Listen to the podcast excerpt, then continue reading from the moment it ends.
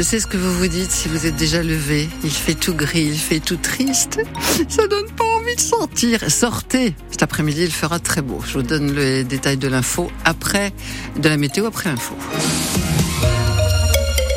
Sophie Péridieu, pour beaucoup d'entre nous, le passage à la nouvelle année s'est fait dans une ambiance de fête. Et on vous souhaite d'ailleurs hein, une très bonne année 2024, on le dit et on le répète. Soirée donc euh, agitée, festive ou plus calme. Cette année a commencé comme a fini 2023 avec euh, un manque de neige, en tout cas dans nos stations de ski béarnaises. À Gourette, la moitié du domaine skiable ouvert fermé totalement à Artoust.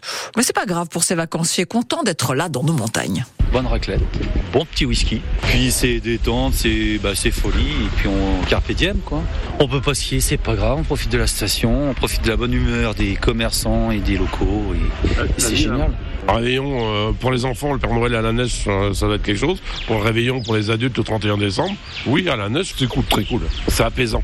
C'est vraiment l'occasion euh, qu'a fait, fait le truc. Quoi. On a regardé les locations qu'il y avait autour, et puis on s'est dit pourquoi pas.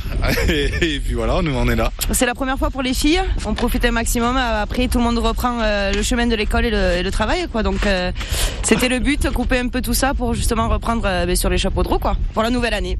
Bonne année Bonne année, on le dit et on le répète. Emmanuel Macron, lui aussi, euh, l'a dit hier soir et il a promis de faire de 2024 une année de détermination et de continuer à agir malgré les difficultés.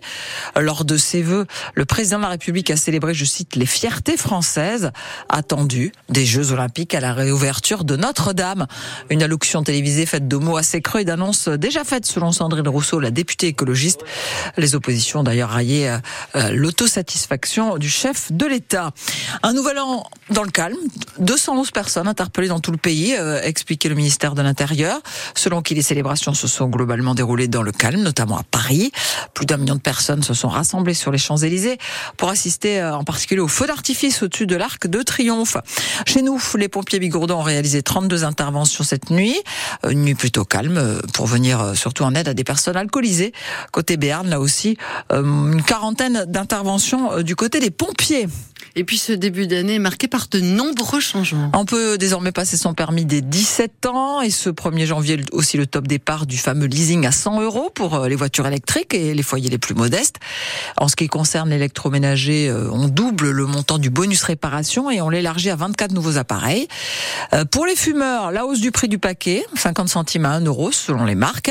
Puis dans le domaine de la santé, les antibiotiques contre les angines et les cystites qui peuvent désormais être délivrés directement par les Du changement aussi euh, du côté du transport sanitaire et puis l'augmentation du tarif des mutuelles. Vous retrouvez tous ces changements sur le site internet de France Bleu euh, Béarn Bigorre. Sachez que le marché euh, automobile français a connu une bonne année en 2023 avec des immatriculations en hausse de 16 0,07% et la mise en circulation d'un nombre record de voitures électriques, plus d'un quart du marché.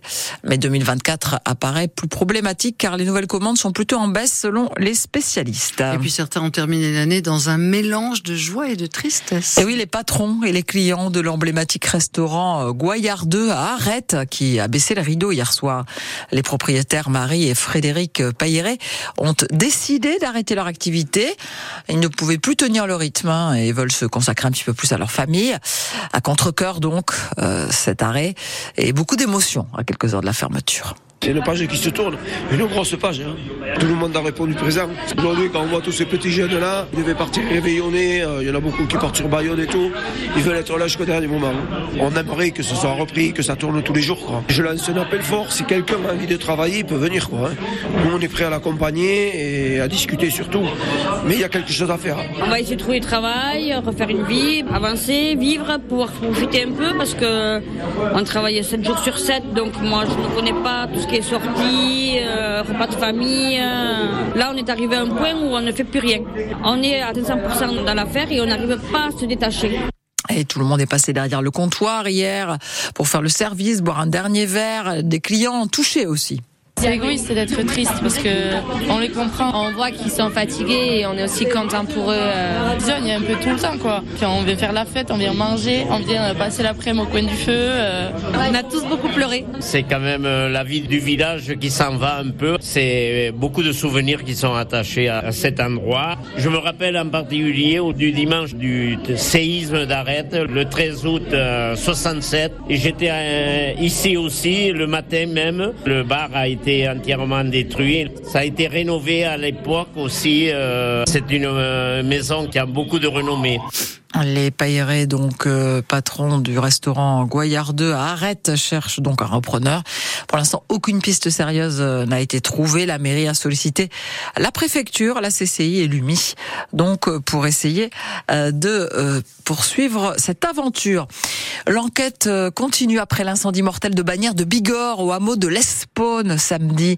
Un corps a été retrouvé par les pompiers dans les décombres. Il s'agit probablement de celui d'un homme de 33 ans, propriét- propriétaire des lieux. Mais il faut attendre les résultats de l'autopsie pour en être certain. Les enquêteurs sont également à la recherche d'une femme, l'ex-compagne de cet homme. Toutes les hypothèses sont possibles, indique la procureure. Détail sur francebleu.fr. Et on le disait, c'est maintenant le temps des vœux, mais aussi des bonnes résolutions. Il va falloir ranger le sapin, hein, si vous Ah ne l'avez la déjà fait. ah, non, non. S'en débarrasser peut-être, hein, ou bien le remiser dans la cave ou au grenier. Euh, avez-vous fait? Qu'en faites-vous de ce sapin? On vous a posé la question.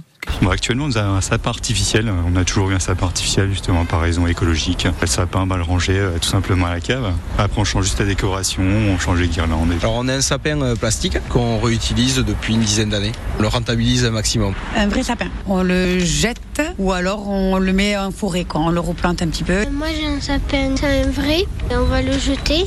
Euh, on a un sapin en pot euh, vivant. On les replante dans le jardin chaque année. Un sapin qui est à la cave chaque année en plastique made in China, c'est pas bien du tout. Tout Simplement parce que j'ai pas besoin d'aller en chercher un chaque année, de nettoyer les épines euh, et le côté feignant. On est devenu feignant avec le temps. artificiel. Après, je le range au, au grenier chaque année. Donc, on te le garde encore 5 ans de plus au moins. Un sapin normal, un vrai. Et bien après, je vais le mener à la déchetterie.